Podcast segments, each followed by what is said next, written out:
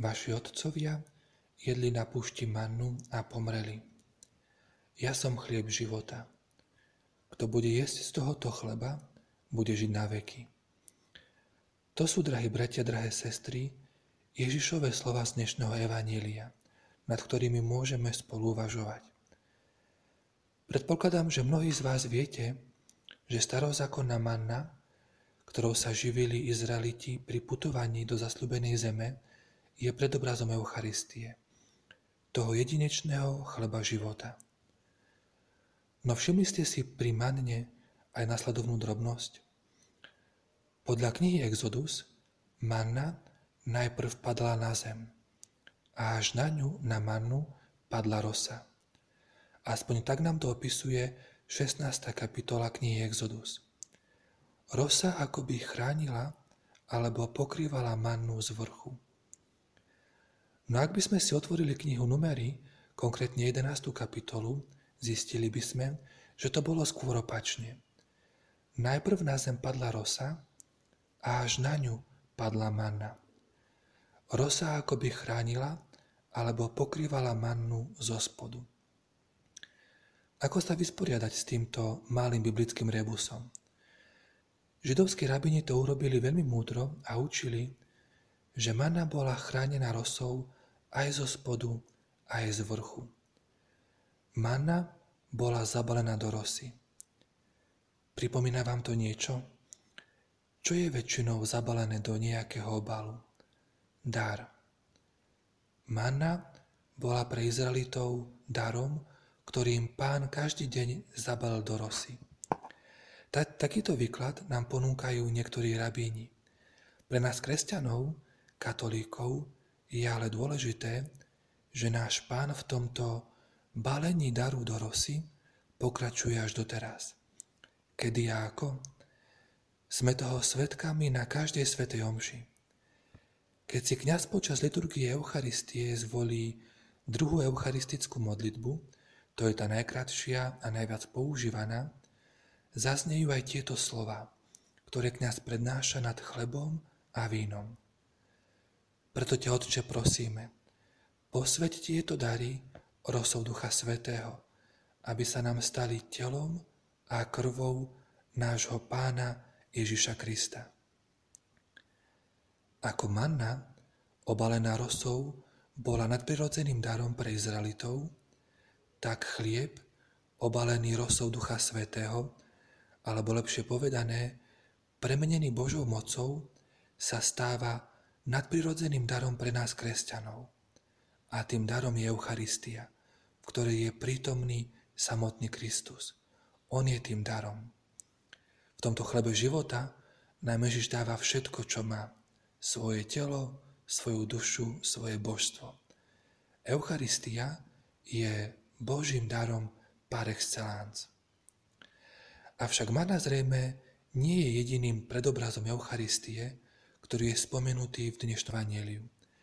Ak ste sa pozorne započúvali do vied Janovho Evanielia, ktorými sme začali túto, toto naše zamyslenie, tak možno vás trochu zarazila veta.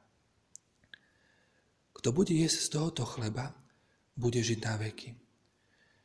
V židovskej Biblii je totiž iba jedna zmienka, podľa ktorej príjmanie pokrmu, jedenie pokrmu vedie k väčšnému životu.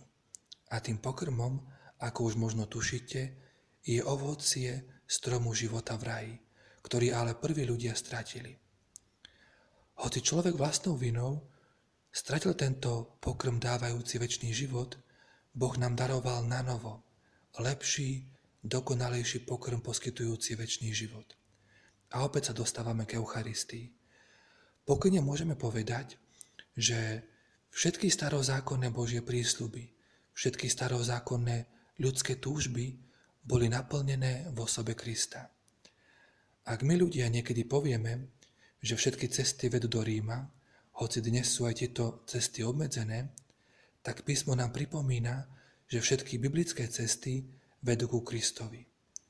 K tomu Kristovi, ktorý je prítomný v Eucharistii a ktorý sa nám dáva ako ten najväčší dar – Uvedomujem si, že tento čas, ktorý zažívame, a počas ktorého mnohí z vás nemajú možnosť pristúpiť k Eucharistii, je náročný. No chcel by som nám všetkým pripomenúť dve drobnosti, ktoré súvisia s Eucharistiou a ktoré môžeme zažívať na vlastnej koži aj v týchto časoch, keď ku Eucharistii nepristupujeme. Tá prvá drobnosť súvisí s univerzálnym pôsobením Eucharistie.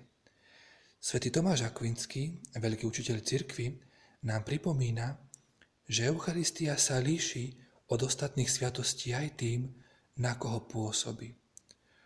Ostatné sviatosti totiž majú skôr individuálne účinky.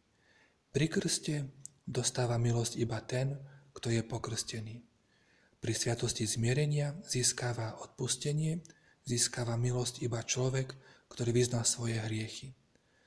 No Eucharistia má v tomto smere univerzálne účinky.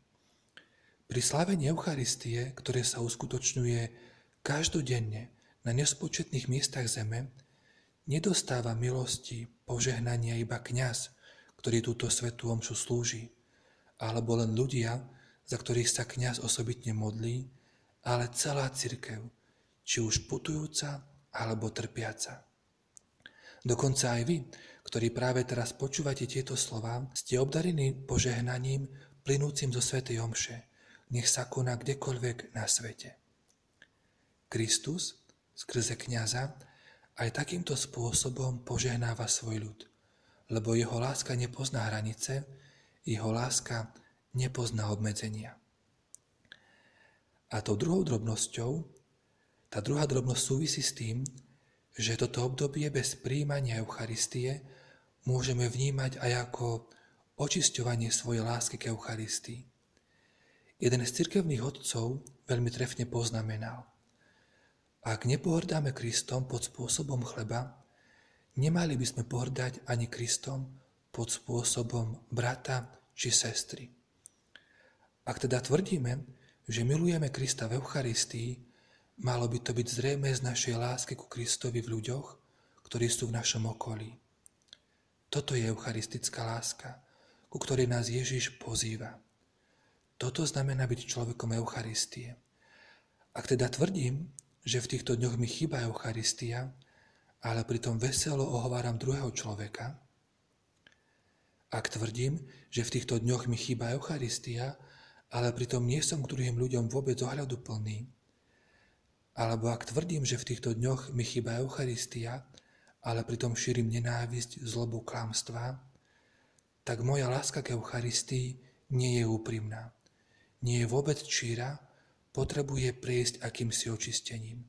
Lebo tvrdím, že mi chýba Eucharistia, ale odmietol som stať sa človek, človekom Eucharistie.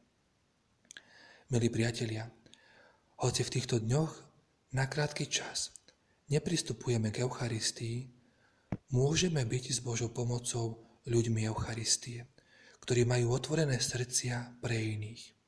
V tom nám nebráni žiadne obmedzenie, žiadne nariadenie. Mať otvorené srdce v čase zatvorených kostolov je to najlepšou prípravou preto, aby sme nemali zatvorené srdce v čase otvorených kostolov. Učiť sa byť darom pre iných je prípravou pre prijatie toho, ktorý sa pre nás urobil darom v Eucharistii. Darom par excellence.